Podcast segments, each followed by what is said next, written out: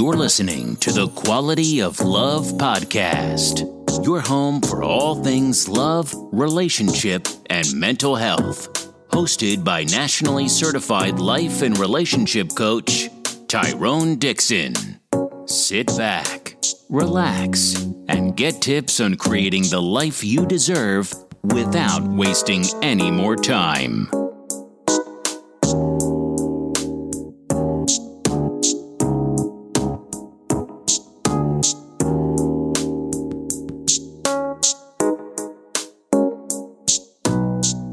Welcome to the Quality of Love podcast. I am your host, Tyrone Dixon, nationally certified life and relationship coach, husband, father to two beautiful princesses, and CEO and founder of A Rose Through Concrete Consulting.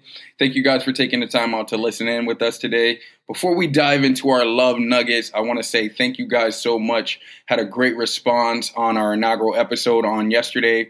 Had a lot of really, really good feedback. So I want to say thank you guys very, very much.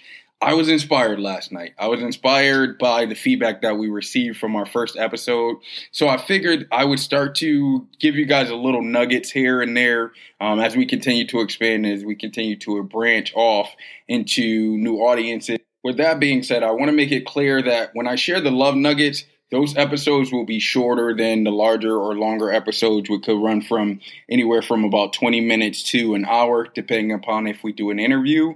With the Love Nuggets, we're going to try to keep it short, sweet, and simple. It's just us delivering information to you guys. As always, you guys are more than welcome to ask any questions or send any questions to TQLP20 at gmail.com. Again, that's TQLP 20 at gmail.com or feel free to inbox us at the quality of love podcast where we'll be sure to answer those questions that you guys have for us each and every wednesday but with the love nuggets it's just our quick blurb of throwing some information at you guys again in the hopes of improving the quality of your life as you continue on. our very first love nugget that i want to share with you guys comes from none other than gary chapman gary chapman is the author of five love languages how to express heartfelt commitment to your mate. Just to give you guys a little bit of a background on how I stumbled upon this book, I was doing my relationship coaching, so I was I was in the process of learning about how to become a relationship coach and how to effectively communicate.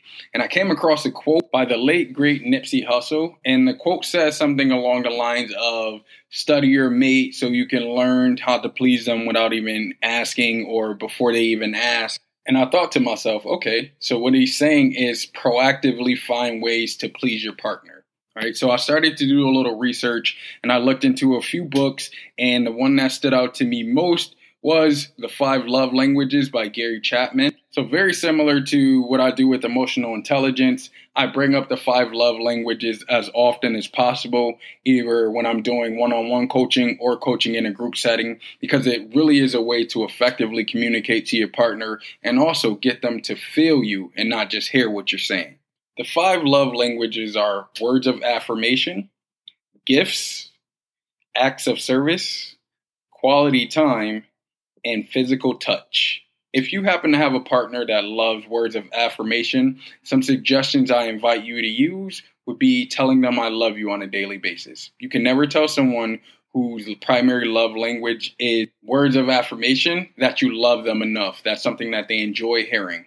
You can also feel free to mix in things like you're beautiful, you mean the world to me, compliment them on a regular basis, in particular in public people whose primary love language is words of affirmation absolutely love being adored and showed public displays of affection. If your partner's primary love language is words of affirmation, think of words that'll boost your partner's self esteem and make them feel good about being in a relationship with you. The second of the five love languages is giving gifts or receiving gifts. If your partner's primary love language is gift receiving or giving, here's a couple things that I would invite you to do when you are the person that are, is giving gifts. Don't be a ela- or don't always think of an elaborate plan or this elaborate surprise that you have to give to your partner. Think of something small, something sentimental, and also be creative with it.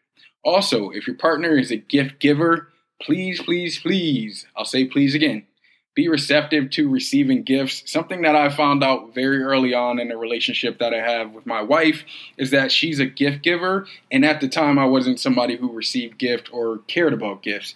But after a while, she her enthusiasm and her willingness to give gifts kind of dissipated over time and that showed me okay this is very high on her priority list so even when she does give gift be happy, be excited, be overly joyed if that's the case. The third love language is acts of service. So, if your partner enjoys acts of service, what they're looking for you to do in order to effectively, communi- effectively communicate with them is clean the dishes, maybe clean the cars if you guys both have vehicles, take out the trash. All of these things that shows that they're worth that extra effort or putting in extra effort. So another really good example that I like to use whenever I'm talking about acts of service is very early on in my relationship, again, going back to when my wife and I were dating, she hated doing dishes right? So it was something that she could not stand. She did not like doing. Actually, to this day, she still does not like doing dishes. But after I took over that role of the doing the dishes either before or after dinner,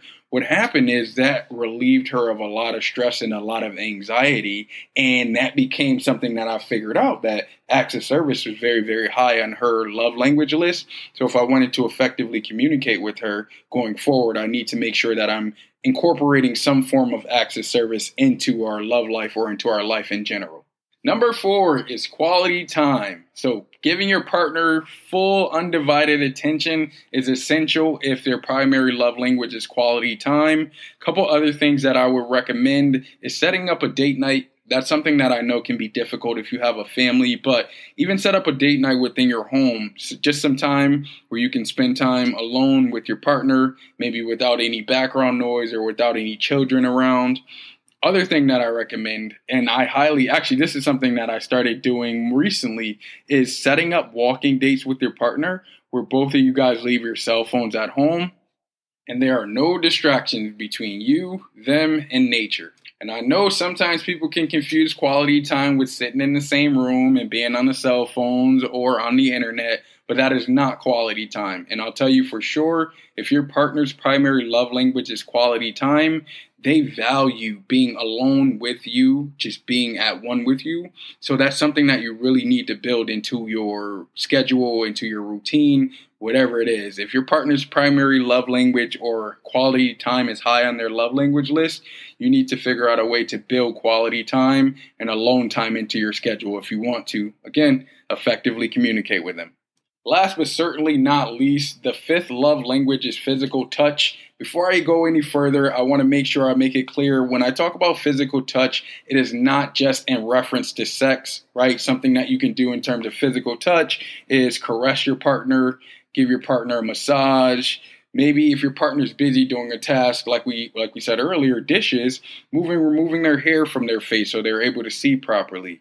One of my favorites, and this always works, is the forehead kisses. Right, forehead kisses, gentlemen, open up, open you up to a new world with your woman or significant other.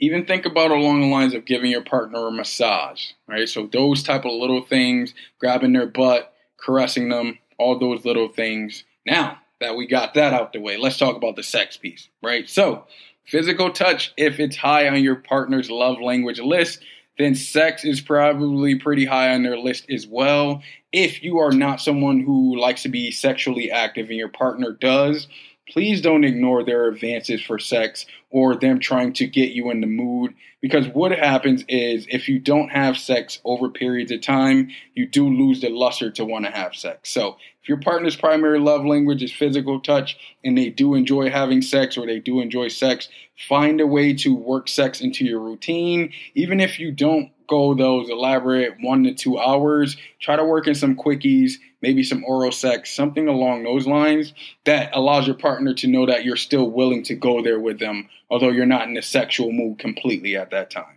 So there you have it, our love nugget for today the five love languages, how to express heartfelt commitment to your mate by Gary Chapman. It's a book I highly recommend you guys take a look at. Check it out when you guys get a chance. It dives deeper into the love languages and the significance of it which is to effectively communicate with your partner so that they feel you and not just hear you. Thank you guys for taking the time out to listen. We'll be back with another love nugget for you guys tomorrow. As always, remember the quality of the relationships that you have in your life will determine the quality of your life. Peace and love.